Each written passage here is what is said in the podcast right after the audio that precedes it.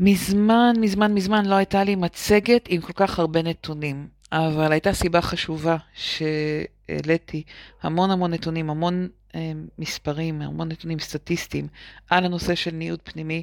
עשיתי מחקר עומק על מה קורה היום בשוק בחצי השני של 2022, כדי להבין מה השתנה. ובאמת המון דברים השתנו, זה לא אותו שוק כמו שהיה פעם, וניוד פנימי, שתמיד היה חשוב בעיניי, הפך להיות מפתח, ממש מפתח לגיוס שכבר נמצא בידיים שלכם. אם פעם הייתי ממליצה לוודא שצוות הגיוס לוקח את האחריות על הניוד הפנימי, היום זה נראה לי must, כל הנושא של גיוס ושימור בעצם התאחדו, התחברו. אין משמעות לגיוס אם רגע אחרי זה אנשים עוזבים את הארגון. סיפרתי למשל על זה ש-45% מהעובדים חושבים על לעזוב את התפקיד, ו-54% מהם לא בדקו אפילו בתוך הארגון אם יש הזדמנות רלוונטית להתפתחות עבורם. זה רק נתון אחד מתוך עוד המון המון נתונים. אני ממליצה מאוד גם להקשיב לשיחה, אבל גם להוריד את המצגת שיש בה את כל הנתונים, את כל הכישורים למקורות הרבים שהשתמשתי, ולקחת אותם כדי לעשות עבודה בתוך הארגון. לא להסתפק ב... רק לשמוע ולהגיד, אוקיי, זה מעניין, אלא יש פה ממש נושא שראוי לעשות איתו תהליך בתוך הארגון שלכם. פרק חדש בפודקאסט גיוס המקצוע, פתיחה ונתחיל.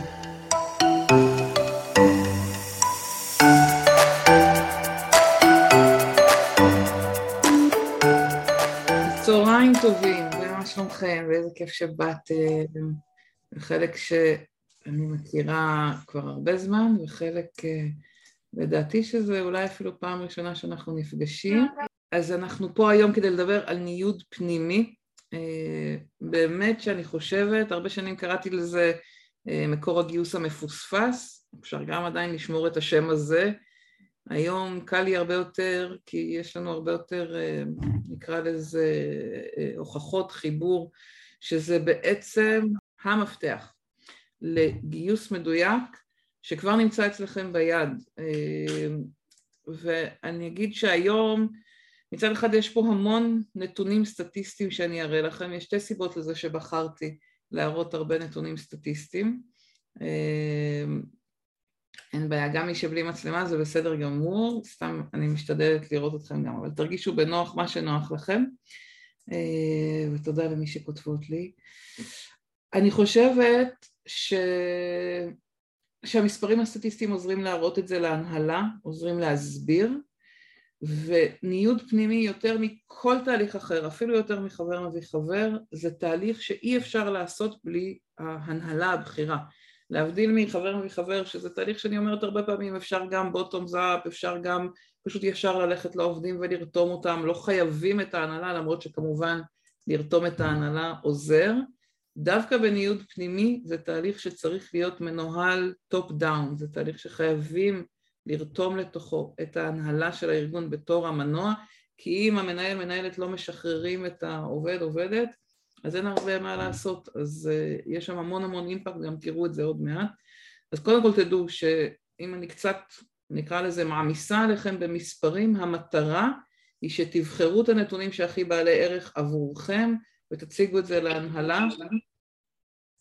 מאוד הקפדתי בכל נתון שהבאתי להביא לכם גם את המקור, וכמו תמיד יהיה לכם נגיש, אה, תהיה לכם נגישה ההקלטה, עכשיו אני גם מעלה את זה לפודקאסט, אז יהיה לכם גם את האודיו בפודקאסט ואת המצגת אה, עם כל הכישורים, עם כל הנתונים, תהיה לכם את הגישה לכל זה, כך שבאמת ההזמנה מבחינתי הכי חמה זה שתיקחו את החומרים האלה ותעשו איתם עבודה בתוך הארגון.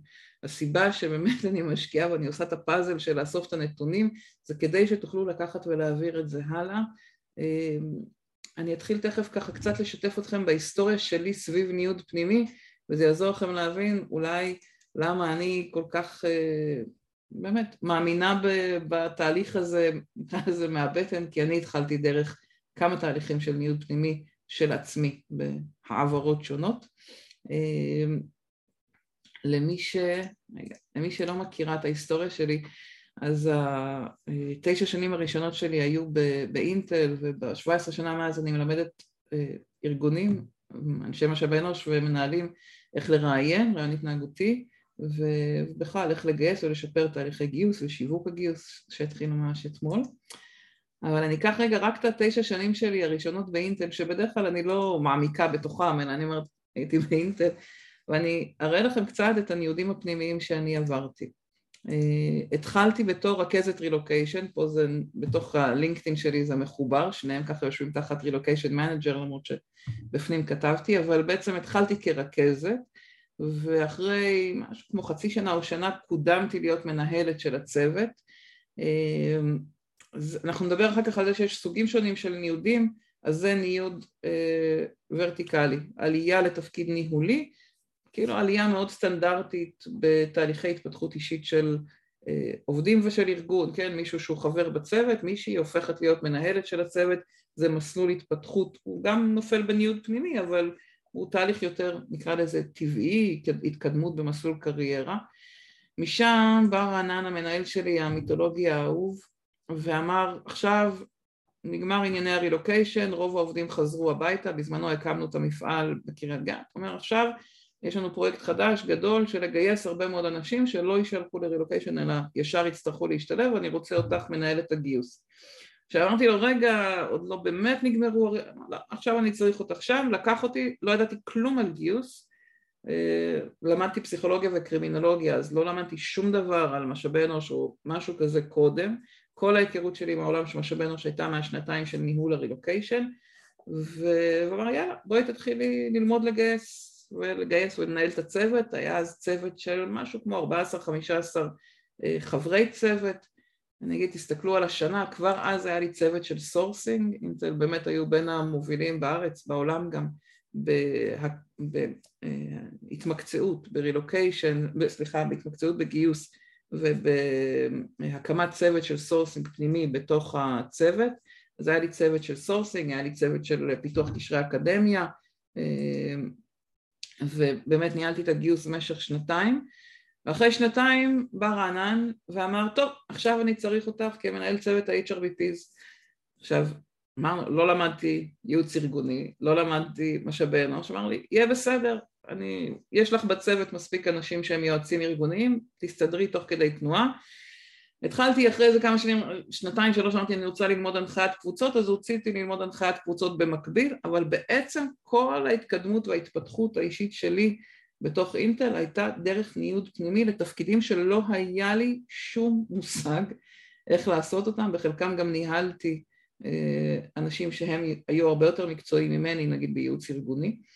אה, וזה מה שנקרא התפתחות לטרלית, תכף נדבר על זה, התפתחות, התפתחות רוחבית מודה בשני, בשני המקרים, אמרתי לרנן שאני חושבת שהוא טועה, אה, ושזה קצת מוקדם מדי, בניוד לתפקיד הגיוס גם, אה, גם הייתי בהיריון ראשון, אז בכלל חשבתי שהוא מטורף שהוא מכניס אותי בהיריון לתפקיד כזה, לקראת גיוס כזה מסיבי, אה, אבל ייאמר לזכותו באמת שהוא גם הכיר אותי מספיק טוב וגם נתן לי את כל התמיכה בשביל להצליח ובאמת בכל התפקידים בסך הכל מבחינה מקצועית הצלחתי. ו... אבל אני, כמו שאמרתי קודם, אני חושבת שזה הפך אותי למאוד מאוד uh, מאמינה בכוח של ניוד פנימי ל... למשוך עובד, עובדת, להישאר, להיש... להישמר, להשתמר, לא, זה לא המונח הנכון, לשמר את העובדים הטובים שלנו, נקרא לזה ונדבר על זה הרבה uh, תכף.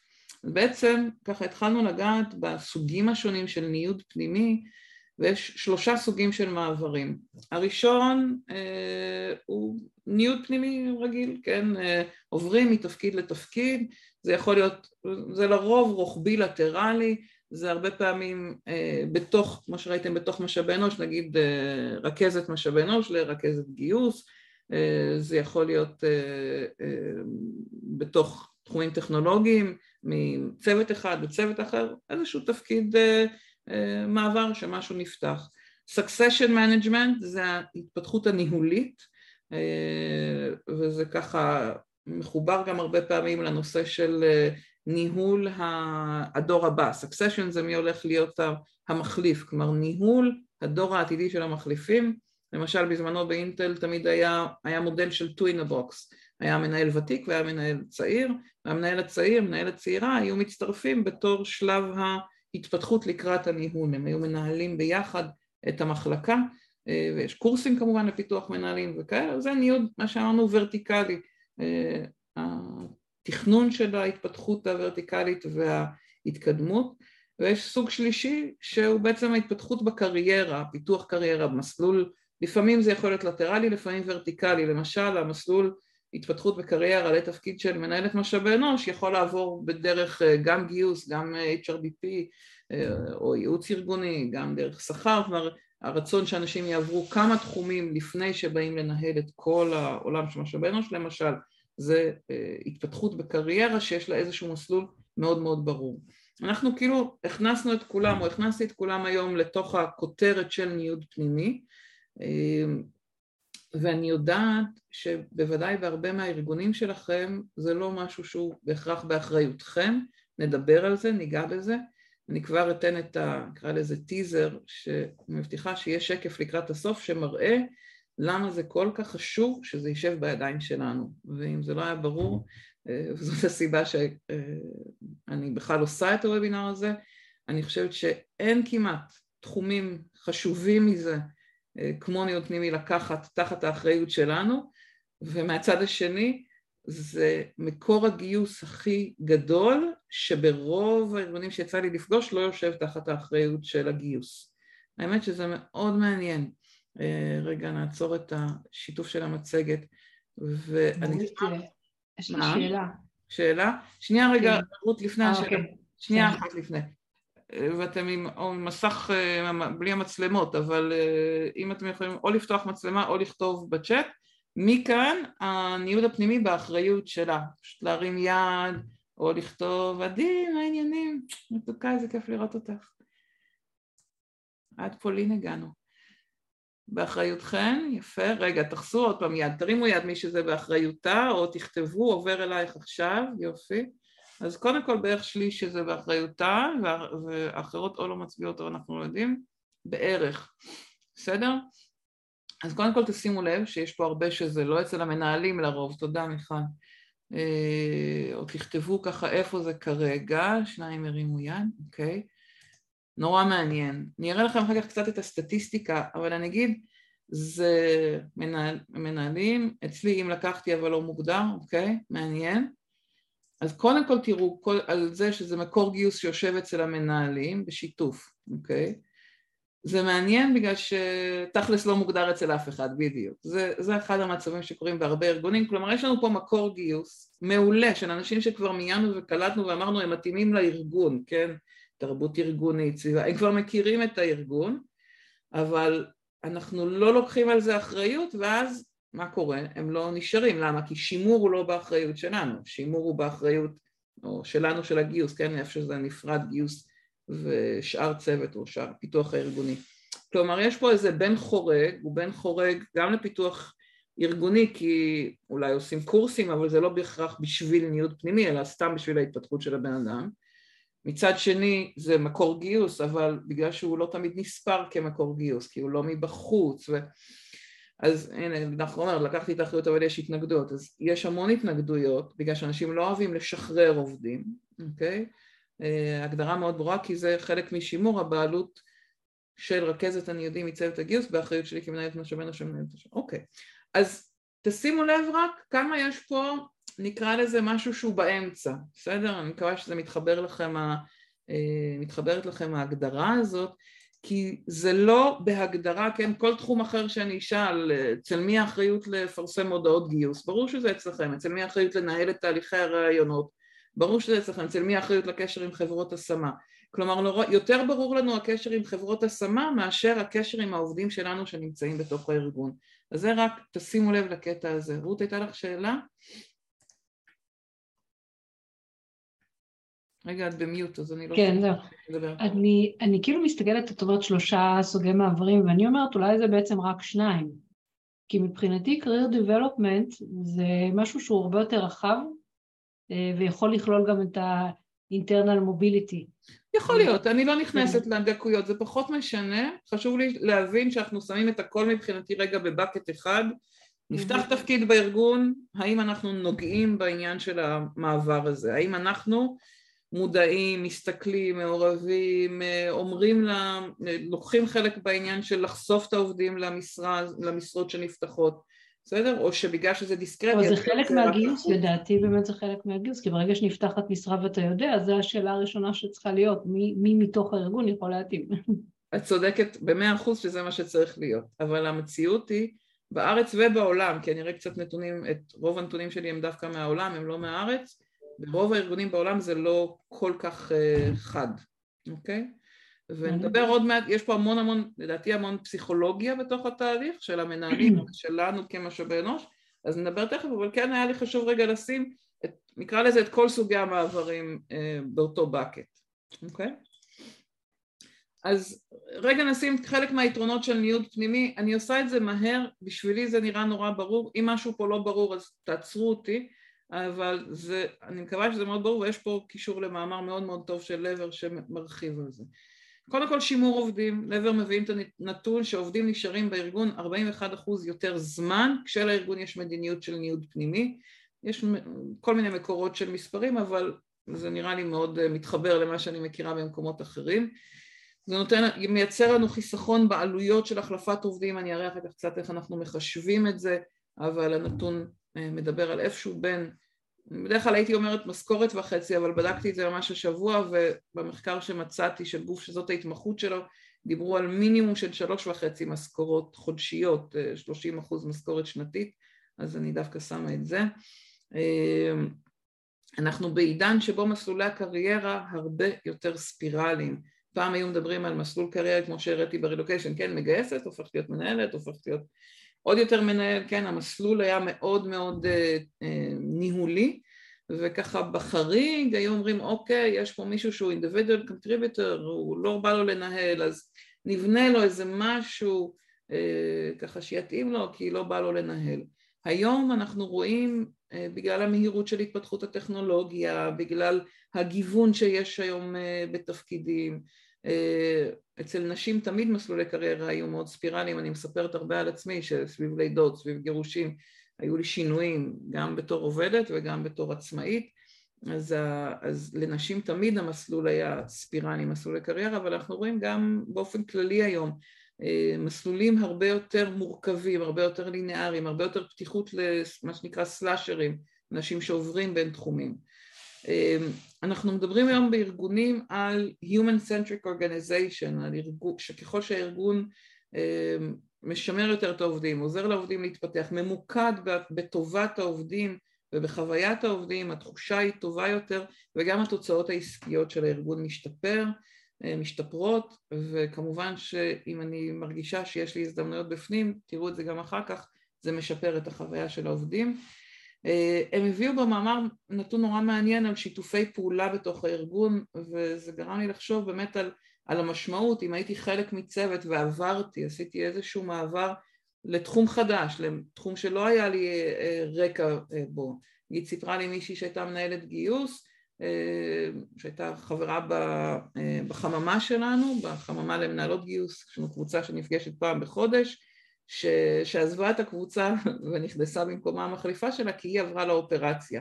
היא החליטה שנמאס לה להתעסק בעולם של משאבי אנוש וגיוס והיא רוצה לנהל באופרציה, אז לקח להם כמה חודשים לחפש בתוך הארגון, אבל הם מצאו תפקיד באופרציה שהרבה הרבה יותר מעניין אותה מלנהל גיוס.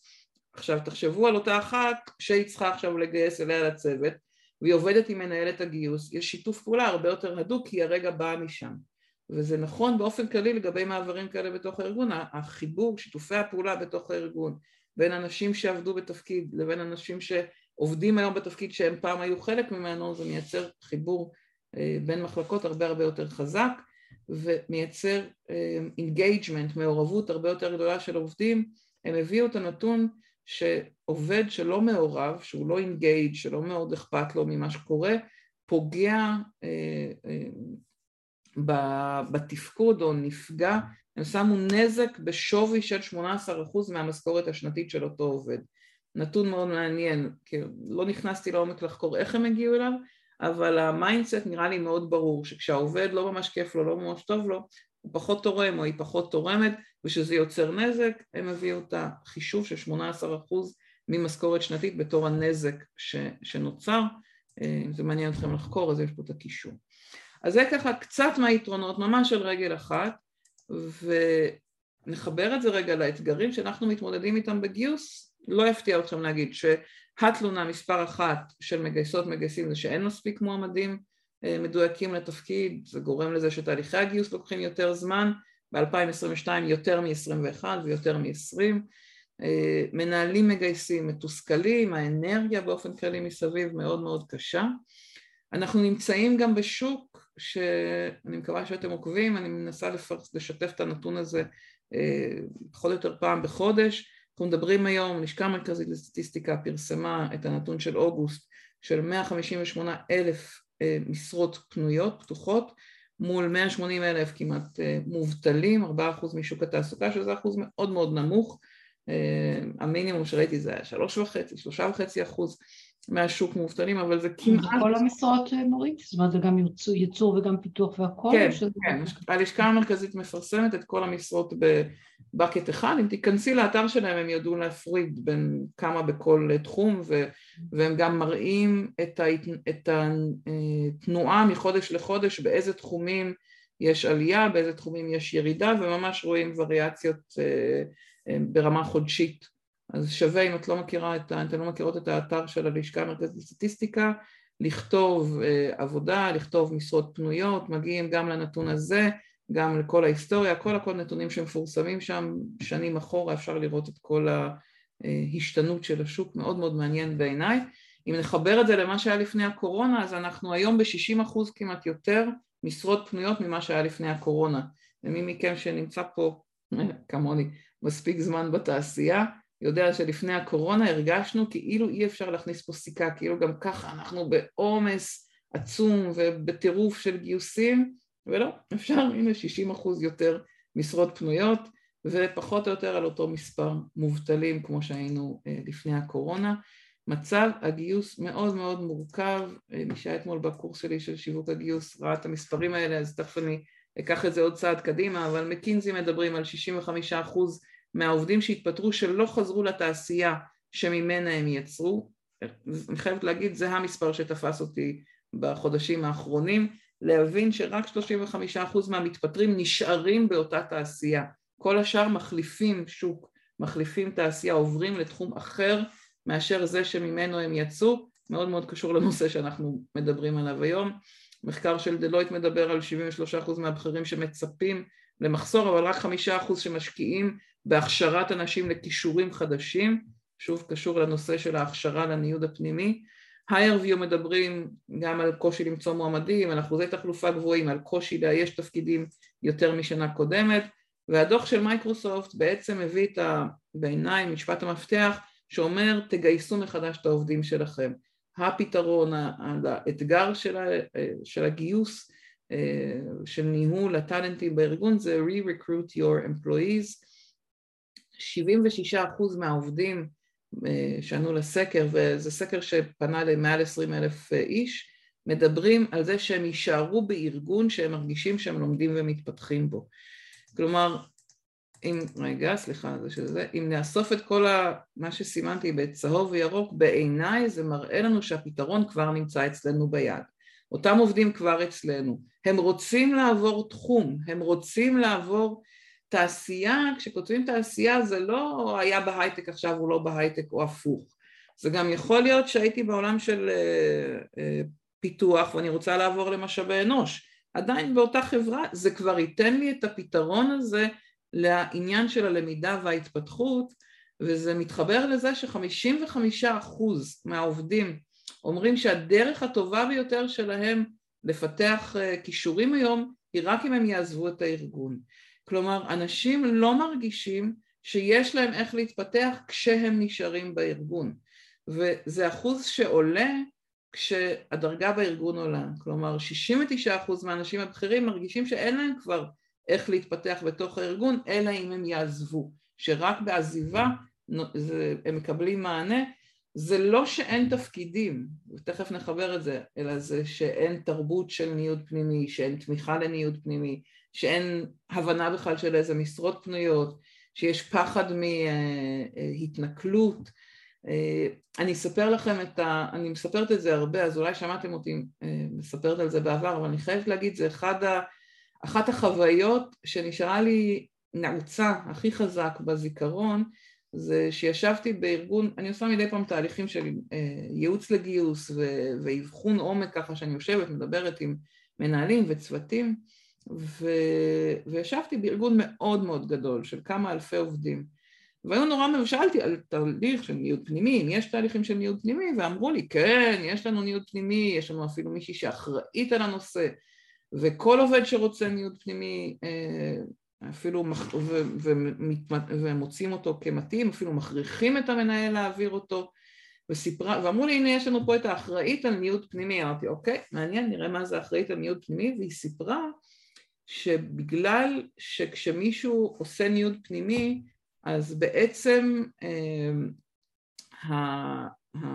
הצוות שלו, המנהל בצוות שלו נפגע, כן? כי הוא איבד עובד טוב, ואנשים יודעים את זה, ויודעים שהמנהלים הולכים להתנכל לעובד שעבר לתפקיד אחר, אה, אנשים היו עולים לגג כדי לדבר איתה, כדי שהמנהל הנוכחי לא ישמע את זה ולא, סליחה על הביטוי, ידפוק אותם בהערכה השנתית ועם הבונוס השנתי, כי באמת אנשים שהמנהל שלהם גילה שהם עוזבים, אם זה היה לקראת הבונוס השנתי, לא נתן להם בונוס, כדי שמי שיישאר אצלו ירגיש שהוא קיבל את התגמול.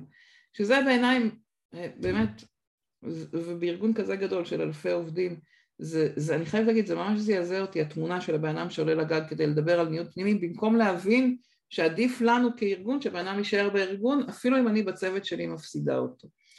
אז אני ככה, קצת על, אה, אמרתי שאני מבטיחה לגעת בעניין של הפסיכולוגיה, אז דיברנו על 65% שעוברים תעשייה, ובכוונה שמתי פה כדי שתדעו שזה קיים, תיכנסו לחפש את זה, יש הבדלים, זה חוזר רות לשאלה שלך, בין תעשיות שונות.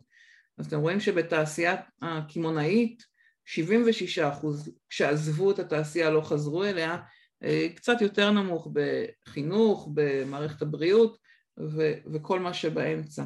אז שווה להיכנס ולהביא למנהלים אצלכם בארגון את המספרים המדויקים שרלוונטיים אליכם חיברתי פה את הדוח של מקינזי, אה, באמת המאלף בעיניי.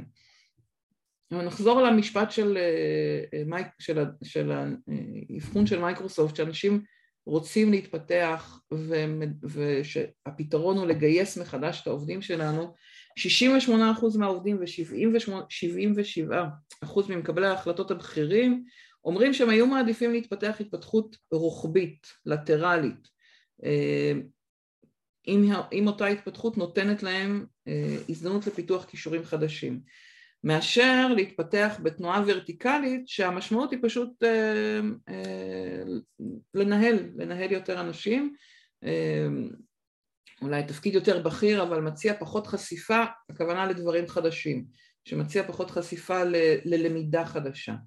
כלומר, הדרייב, המנוע, או אם הרבה שנים חשבנו שהמנוע להתפ...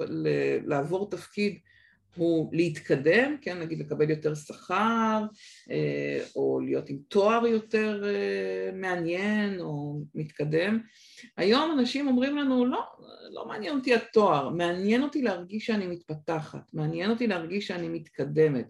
שם הניוד הוא רוחבי, גם אם אני עוברת בתוך הארגון מתחום אחד לתחום אחר לגמרי. סיפרתי קודם על החממה שלנו למנהלות גיוס, אחת מהמנהלות בחממה כבר נמצאת עשרים שנה בתפקיד שלה, בעשרים שנה הראשונות, בארגון, סליחה, בעשרים שנה הראשונות היא הייתה מנהלת בתחום האופרציה אה, והגיעה לתפקיד מאוד בכיר עד שהיא ממש הגיעה לאיזה תקרה של אה, התפתחות שם בתחום שהיא הייתה והיא ביקשה לעבור לנהל את הגיוס והפרט, תפקיד מאוד רחב, היא עשתה תפקיד ניוד לטרלי, היא לא הכירה כלום בעולם של משאבי אנוש, בין השאר בגלל זה הצטרפה לחממה, כדי לקבל ככה את החשיפה לעולם התוכן ואת הכלים, את ההדרכה, אבל אה, היא כן הכירה מעולה את הארגון, קצת כמו שסיפרתי לכם על המעברים שאני עשיתי קודם. כלומר, ההבנה היא שבניוד פנימי, גם אם אין לי את הידע המקצועי, אני יכולה להשלים אותו, אני יכולה להיעזר באנשים בתוך הצוות, אבל אני אה, מביאה איתי את ההיכרות עם הארגון, את ההיכרות עם, ה, אה, עם אנשים אחרים, את היכולת לעבוד עם אנשים אחרים בתוך הצוות כדי ללמוד תוך כדי תנועה. זה לא, ו, וזה לא שאני חושבת שבמשאבי אנוש לא צריך ידע מוקדם. אני חושבת שבהחלט במשאבי אנוש, כמו בפיתוח, כמו בהרבה מקומות, יש ערך לידע המוקדם, אבל אנחנו נמצאים היום בעידן שיש המון המון כלים ללמוד.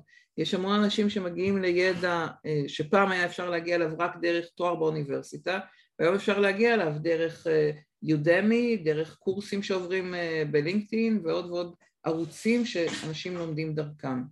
אז הפתיחות, השינוי שאנחנו רוצים לייצר בארגון, זה את הפתיחות לאפשר לאנשים לעשות את הניוד הזה, גם אם אין להם את ה... נקרא לזה תואר הרשמי בתעודה, ונדבר עוד מעט על, ה, על איך זה נקרא, זה, נקרא לזה, נכניס את זה תחת הכותרת של אה, פיתוח לפי כישורים, או ניהול וגיוס לפי כישורים.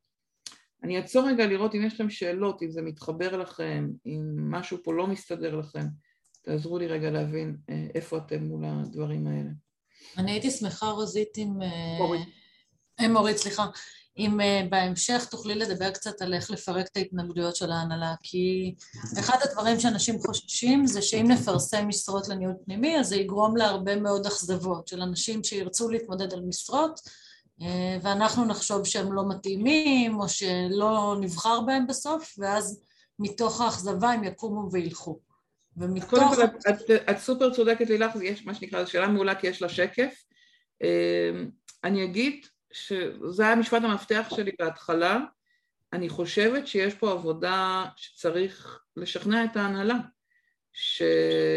שכשהעובדים מרגישים, ו- וזה בעצם המסר הזה, כשהעובדים מרגישים שנותנים להם אפילו הזדמנות, אה, אחד הפתרונות למה שאת שואלת זה למשל לתת מנטורינג, כלומר להגיד לבן אדם תראה לא התקבלת, אבל בוא אנחנו ניתן לך מנטורים, נצמיד לך, בגלל שאנחנו רואים שאתה רוצה להתפתח, נצמיד לך, נצמיד לך אה, מנהלת ותיקה בתחום שאליו מעניין אותך להתפתח, היא תלווה אותך בשנה הקרובה ואז כשתרצי להתקדם לתפקיד הזה בעוד שנה כבר יהיה לך הרבה יותר ידע, יהיה לך הרבה יותר כלים.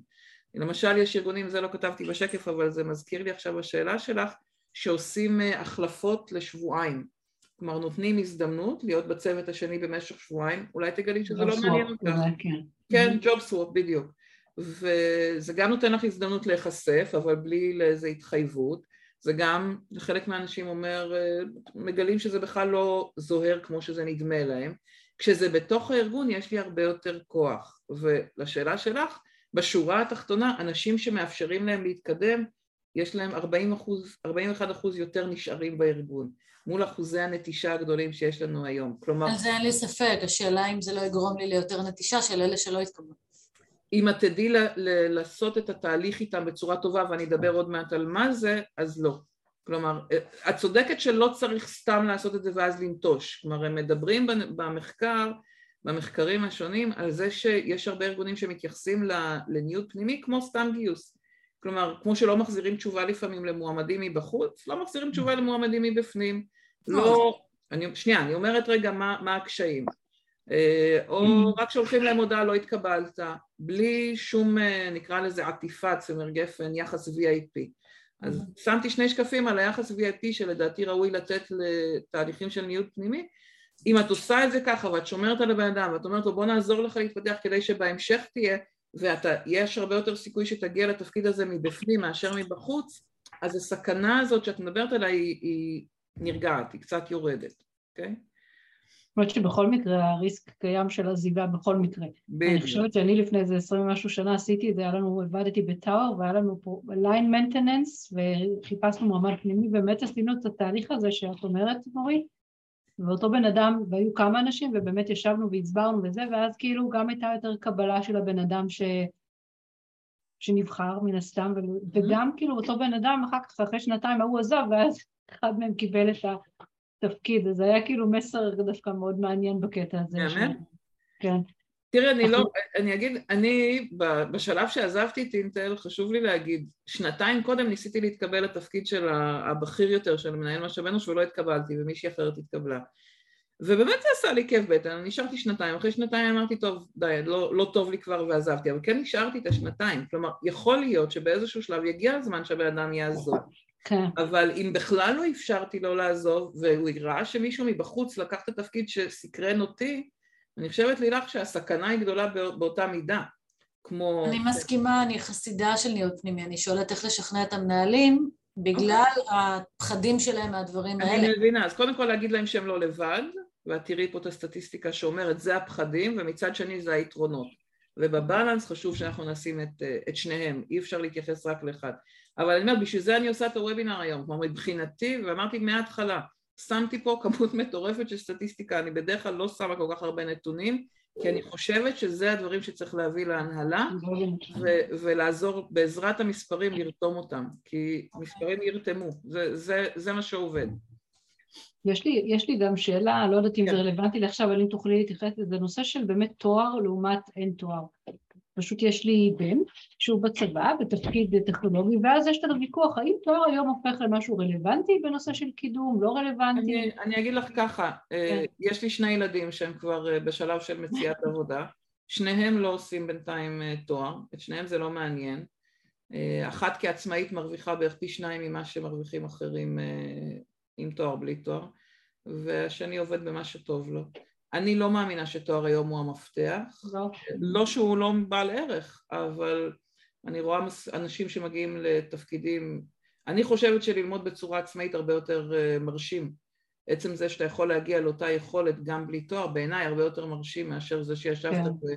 ולימדו אותך בצורה מסודרת. אני לא כל הארגונים המגייסים ואני לא כל המנהלים המגייסים, אני מורית, בסדר? אז אני לא לוקחת אחריות על כולם, אבל אני יכולה להגיד לך שזה מאוד מאוד תלוי בן אדם, וככל שיותר חבר'ה, אה, נקרא לזה, מדור ה-Z, Y, whatever, נכנסים לניהול, אה, ורואים את עצמם ורואים אנשים מסביב שהם לא בהכרח עם תואר ורואים את החברים שלהם שהם לא בהכרח עם תואר מצליחים, אז תהיה יותר ויותר פתיחות. כלומר זה מאוד קשור לאיזה סוג ארגונים ולאיזה סוג תפקידים הבן שלך רוצה לעבור. זה... אבל אנחנו נכניס את זה תכף תחת הכותרת של אה, גיוס וניהול לפי כישורים, ואני חושבת שככל שיותר ארגונים יחקרו את זה, את היכולת לגייס ולנהל לפי כישורים, לתפקד דרך הכישורים, אז יהיה יותר קל ל... להתפתח גם אם אין לך את התואר או את התעודה הספציפית והמדויקת. אה, מורית, אפשר שאלה? שאלה מיכל, כן. כן.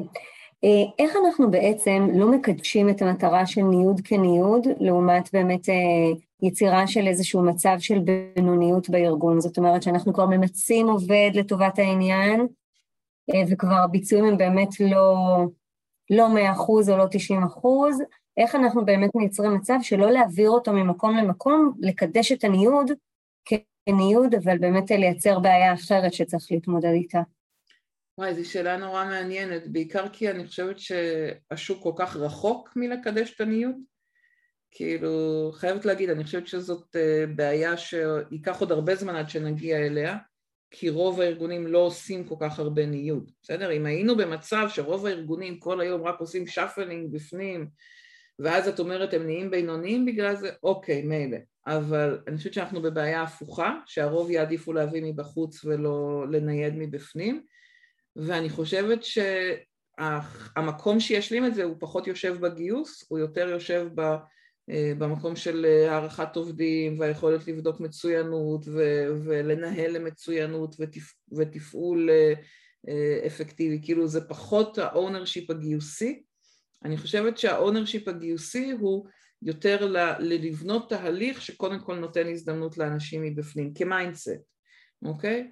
עכשיו, זה לא להגיד, אה, ובחלק מהמקומות זה בהחלט לתת עדיפות למישהו מבפנים, גם אם יש מישהו מבחוץ כאילו עם תואר יותר אה, מתקדם או יותר מתאים, בגלל שמישהו מבפנים יש לו יתרונות אחרים והוא יצליח להגיע לתוצאות, ואין לי פה את הנתונים האלה, אבל אני זוכרת מהעבר שקראתי מחקרים שדיברו על ניוד פנימי שמצליח להגיע לתוצאות הרבה יותר מהר.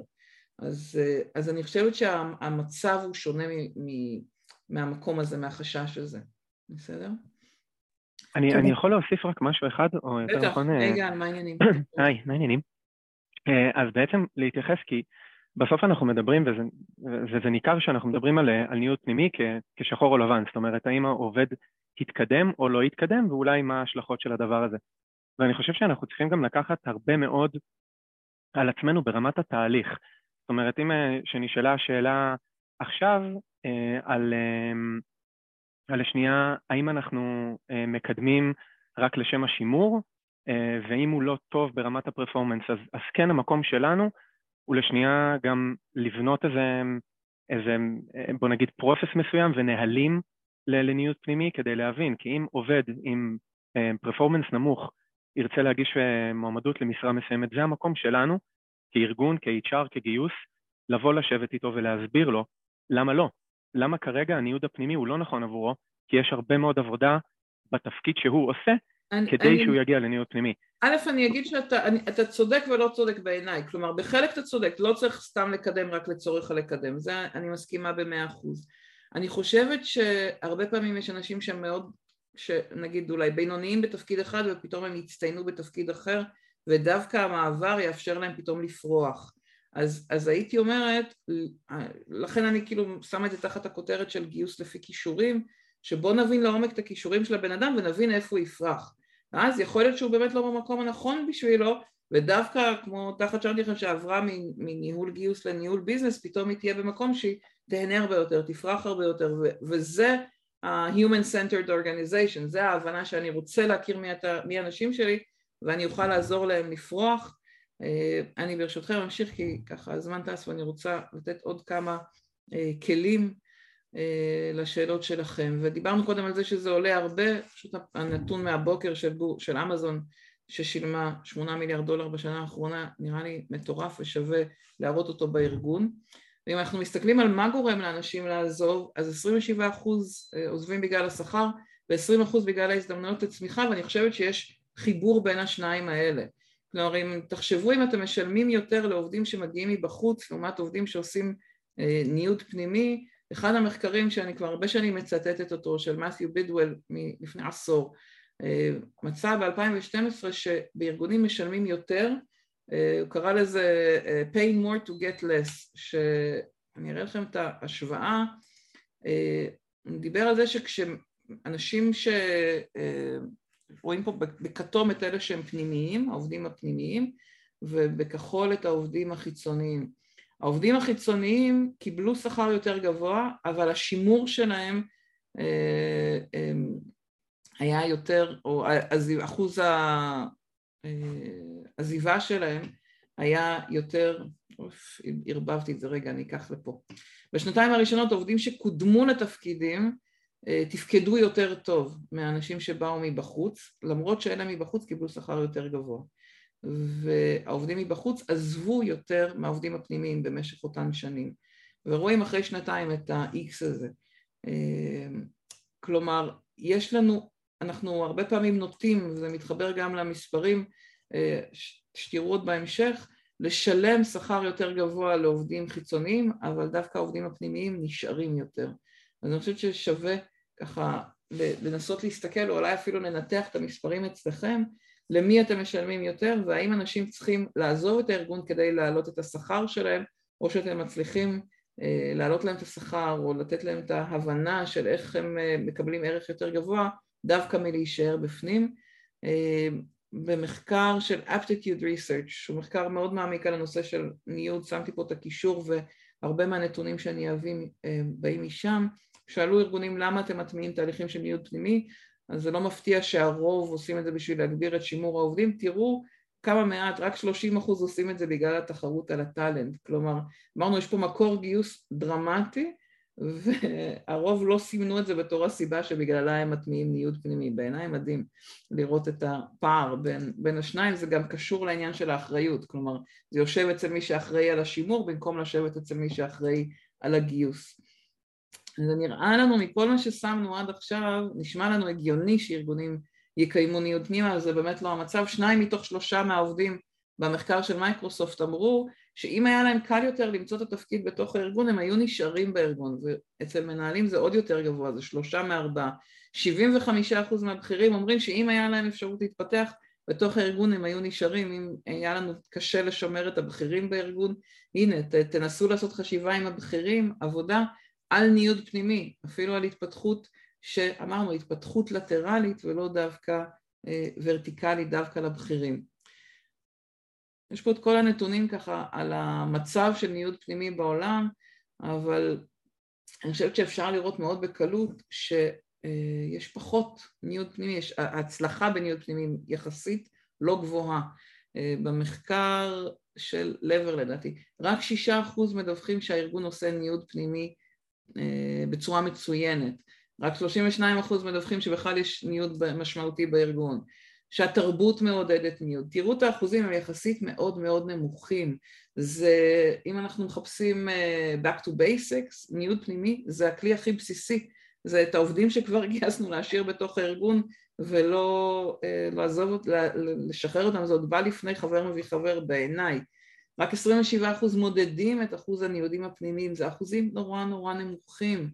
גם אם תאמצו רק חלק מזה לתוך הארגון שלכם, אני חושבת שזה יכול לעשות עבודה משמעותית ומה שהיה מעניין לראות זה שבארגונים גדולים לא, אולי לא מפתיע אבל כשיש קצת יותר נפח אז יש יותר סיכוי לניוד, יותר קל לעשות את הניוד הפנימי. אמ, אני לא, לא אמרתי בצורה מושלמת, אמרתי בצורה מצוינת ואני לא זוכרת להגיד לך כי יש פה כמה מחקרים שהתערבבו אבל אני אראה אחר כך מחקר שהם שאלו יותר את האנשים עצמם, אה, הכל בסדר.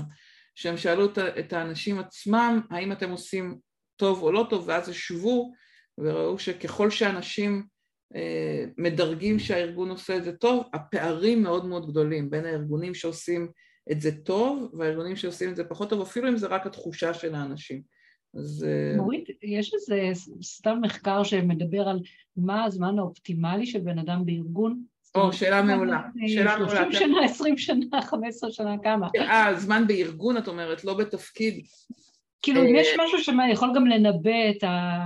קצת את ההצלחה של אתה, מתי נכון לנייד, כן? אני לא מספיק, שנייה, אבל זה שני דברים שונים. נכון. אחד, כשאת אומרת הצלחה בתפקיד, אז אני אגיד לך שרוב הארגונים שאני מכירה, תכף נדבר על זה, שמו נוהל שאומר, אם את לא אה, שנה בתפקיד, אין לך מה לבקש לעשות העברה. אני חושבת שזו אחת הטעויות הכי גדולות שקיימות, כי אם אני רק חודשיים בתפקיד וכבר רע לי, אז מה, את רוצה שאני אחכה שנה בתפקיד שיהיה לי רע ורק אז אני אעבור? או שאת מבינה שרע לי וכדאי לי למצוא משהו אחר בתוך הארגון כי כבר גייסת אותי ואני כבר פה ואחרת את כבר מאבדת גם את החודשיים שעבדתי את מאבדת כלומר אני חושבת שיש המון המון הרגלים של, שמקובעים לנו ב, אה, בהתנהלות בארגונים של אה, כמה זמן עד שאת יכולה להגיש מועמדות. אני אגיד לך שככל שהארגון מאפשר את ההתפתחות, אנשים יישארו בו יותר. כלומר, יכולים, יכול להיות מעולה שבן אדם יישאר 30 שנה בארגון, כל עוד את מאפשרת לו להתפתח ולהתקדם והוא לא הולך אחורה בתפקוד שלו, בסדר? אז, אה, אז לכן אולי ככל שהארגונים יותר גדולים, מורכבים, אז מצליח, אנשים מצליחים לעבור הרבה תפקידים, אני יודעת להגיד שהיום הממוצע של בן אדם בתפקיד, בין אם זה בתוך הארגון או בחוץ, הוא סביב שנה וחצי. זה הנתון שאני מכירה, אין לי פה בשלוף המחקר, אבל אני מכירה את זה מהרבה אה, שאני קוראת. סביב שנה וחצי זה כל הזמן הלך וירד. זה היה פעם שלוש שנים, ירד לשנתיים, היום זה סביב שנה, שנה וחצי בתפקיד, כממוצע. across אה, the board, מה שנקרא, בתעשיות שונות. אמ, 45 אחוז, וזה גם סקר שאני ממש ממש ממליצה להוריד אותו, של ג'וב אה, וייט, אה, מחקר נורא נורא מעמיק, אני לוקחת ממש מעט נתונים מתוכו, אבל באמת שווה להוריד אותו, עשוי מאוד מאוד יפה, והם מדברים על זה שהם, אה, והם שאלו, לא זוכרת כמה, 1,500 סליחה, עובדים, 45 אחוז מחפשים עבודה בצורה אקטיבית, ומתוכם יותר מחצי לא חיפשו בכלל עבודה בארגון שבו הם עובדים. בעיניי זה נתון מאלף שחשוב להראות לארגון. אנשים אפילו ברוב הארגונים בכלל לא מתאמצים להסתכל האם יש פה הזדמנות בתוך הארגון. 62% מרוצים מהעבודה אבל 43% מהם היה מעניין אותם לשמוע על תפקיד אחר, אפילו שהם מרוצים, אפילו שטוב להם. תבינו את ה mindset של אנשים היום ש, שמצד אחד עובדים, הרגע נקלטו אצלכם אבל הם כבר עם האוזן פתוחה לשמוע על עוד דברים, לשמוע על עוד הזדמנויות. כשזה מתחבר לי לך קצת לשאלה שלך אה, על אה, מה מעכב את ההטמעה, למה אנשים מתקשים, אז קודם כל, וזה ממחקר של סמנכ"לי משאבי אנוש, מחקר, אותו מחקר של aptitude research, שהם ראיינו במשך שנתיים מעל 300 מנהלי משאבי אנוש, אז אומרים קודם כל מנהלים מקשים לנו על המעבר, אין לנו מספיק משאבים, צוות הגיוס לא לוקח אחריות, תכף נראה למה זה משמעותי, והמחלקה שלנו קטנה מדי. כלומר, שמים הרבה אחריות על המנהלים ועל התשתיות, אה, ואני חייבת להגיד, אני חושבת שכל הדברים האלה זה דברים שברגע שאתם, כמי שמוביל את זה בארגון, מחליטים אני הולכת להתמודד עם זה, זה דברים שאפשר להזיז אותם הצידה, אפשר להתמודד איתם. אני חושבת שהעניין המשמעותי פה זה ה-ownership, ו... וחשוב להראות להם את זה שהסיבה מספר אחת שאין מספיק ניודים פנימיים זה חוסר התמיכה של מנהלים, כלומר דווקא להביא את זה אל השולחן שלהם.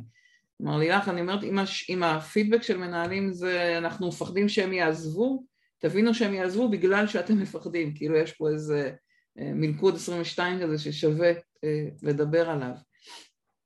ואני רוצה להזמין אתכם רגע לחשוב קצת, אני לא אפתח את המיקרופון כדי אה, ככה קצת לתת לכם כמה נקודות למחשבה על המדיניות, וברוב הארגונים אין היום מדיניות של אה, ניוד פנימי, ואני אשתף אתכם בכמה סעיפים שאני מכירה בתוך מדיניות, ואני מזמינה אתכם לחשוב על מה היא משדרת. למשל, אם דיברנו קודם על זה שאפשר להגיש מועמדות לניוד פנימי רק, תוך, רק אחרי שנה בתפקיד, זה משדר לעובדים שגם אם לא טוב לך אה, אחרי חודשיים, עדיף שתעזבי, כי אין שום ברירה אחרת, אפשר להגיש מועמדות רק אחרי שנה. כלומר זה מראש משדר שאין פה פוטנציאל לניוד פנימי. אם אה, בארגון אה, מעדכנים שאין חובה אה, לעדכן את המנהל הישיר אם את רוצה להגיש מועמדות, זה מעביר איזה מסר כזה סמוי שאומר עדיף שלא תספרי כי אם תספרי זה יכול לפגוע בך. יש ארגונים שבהם המנהל הישיר יכול לשים וטו על הניוד פנימי אם זה לא מתאים לו באותה נקודה משדר איזה מסר שבעצם הכל בידיים של המנהל הישיר ולפעמים זה אומר אין סיכוי אם אין לי תקשורת טובה עם המנהל הישיר, אם אני לא מרגישה שהוא תומך בי. כלומר אותה סיבה, לפעמים אנשים רוצים לעבור תפקיד דווקא בגלל שקשה להם משהו אישי אפילו עם המנהל הישיר, מנהלת ישירה. אם המנהל הישיר יכול לשים וטו אז, אז בעצם הדרך היחידה שלי לשמר את העובד הלכה לאיבוד כי, ה, כי הסכסוך הפנימי הזה אה, יגרום לזה שאנשים אפילו לא ירצו אה, לפנות, וסיפרתי לכם על אותו ארגון שהמשאבי אנוש מכריחים את המנהל להעביר אם התקבלת לתפקיד החדש, ואני אומרת תנסו לדמיין מה אותו בן אדם מרגיש על זה שהוא אחר כך יצטרך לעבור במסדרון ולראות את המנהל שלא הסכים לשחרר אותו. כמה נעים יהיה לי להישאר בארגון שאני יודעת שהכריחו את המנהל אה, להעביר אותי תפקיד ואני אומרת, יש פה, לכן המדיניות של ניוד, אמרתי קודם, יש פה המון אלמנטים פסיכולוגיים, גם הקושי של המנהלים לשחרר וגם איך אנשים, עד כמה אנשים מרגישים נוח לפנות. יש פה המון עבודת תשתית שאנחנו צריכים לעשות עם ההנהלה כדי שהם ירגישו שיש להם סיבה לתמוך בזה, שזה משמר, משרת את הארגון שיתמכו והמחקר הזה של אה, העמותה למשאבי אנוש האמריקאית שזה עוד מחקר עומק על הנושא של ניוד, הם שאלו אנשים אה, האם אצלכם יש תהליך אה, טוב או האם אצלכם יש תהליך, אה, תדרגו מ-1 עד 5 את התהליך, עד כמה הוא מצוין או הוא גרוע, אז אתם יכולים לראות בוורוד את אלה שאמרו שהתהליך אצלנו הוא בין 1 ל-3 ובכחול את אלה שאמרו התהליך אצלנו הוא 4-5, בסדר? טוב לעומת לא טוב.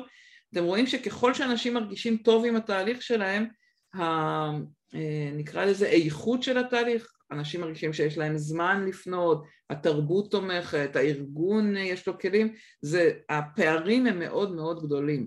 כלומר, יש הבדל מאוד דרמטי בין אה, מה זה אומר להיות בארגון שיש בו בסך הכל תרבות של ניוד פנימי, אנשים מרגישים נוח, הם פונים, הם מתייעצים, יש תשתית, מול ארגונים שאין, ממש ממש רע, כאילו זה, הפערים הם מאוד מאוד גדולים. זה לא איזה פערים כאלה קטנים או קלים. Uh, הנה, הבטחתי לך שקף על השאלה שלך, והביאו למשל באותו, באותו מחקר את המקרה לדוגמה של הארגון ש... אתם תקבלו את המצגת, לא במייל אלא באתר, אבל בהחלט תקבלו את המצגת ואת ההקלטה. הביאו את המקרה לדוגמה של ארגון ש-68% מהעובדים שלא קיבלו את התפקיד שאליו הגישו מועמדות התפטרו ובאמת זה לא סתם שיש את החשש הזה, אמרתי גם קודם, אני מאוד מבינה אותו ולכן רמת התמיכה שניתנת לעובדים הפנימיים היא מאוד מאוד משמעותית. הגישה המנצחת בעיניי, אמרתי גם קודם, היא הגישה של ניהול וגיוס לפי כישורים. ולכן אמרתי אני ממליצה לעבוד בצורה של VIP ואני רואה שחלק צריכים לעזוב, אנחנו ממש תכף נסיים. אני אשמח אם אתם עוזבים לפני הזמן שכן תכתבו אם זה היה לכם בעל ערך רק ב-26% מהארגונים בנו מערך של תקשורת שהוא מותאם לעובדים הפנימיים ו-55% מהארגונים העובדים עוברים את אותו תהליך של מיון כמו חיצוניים והתכוונתי לעשות את זה בשיחה פתוחה, אבל אני אגיד ככה כמה רעיונות למה אפשר להציע לעובדים אה, שרוצים לעבור. אה, מה טעות ענקית, גל? לא הבנתי מה טעות ענקית. להתייחס אליהם אותו דבר, זה הכוונה? לא, לא, לא להעניק פרסונליזציה לא לעובדים הפנימיים. העובדים הפנימיים, אנחנו מחזיקים המון המון המון מידע על העובדים האלו, ועכשיו להתייחס אליהם כמו מועמד חיצוני, מעבר לזה שזה פוגע, אה, זה גם מסכימה? לא נכון. לא נכון, מסכימה לא מאוד. לא נכון.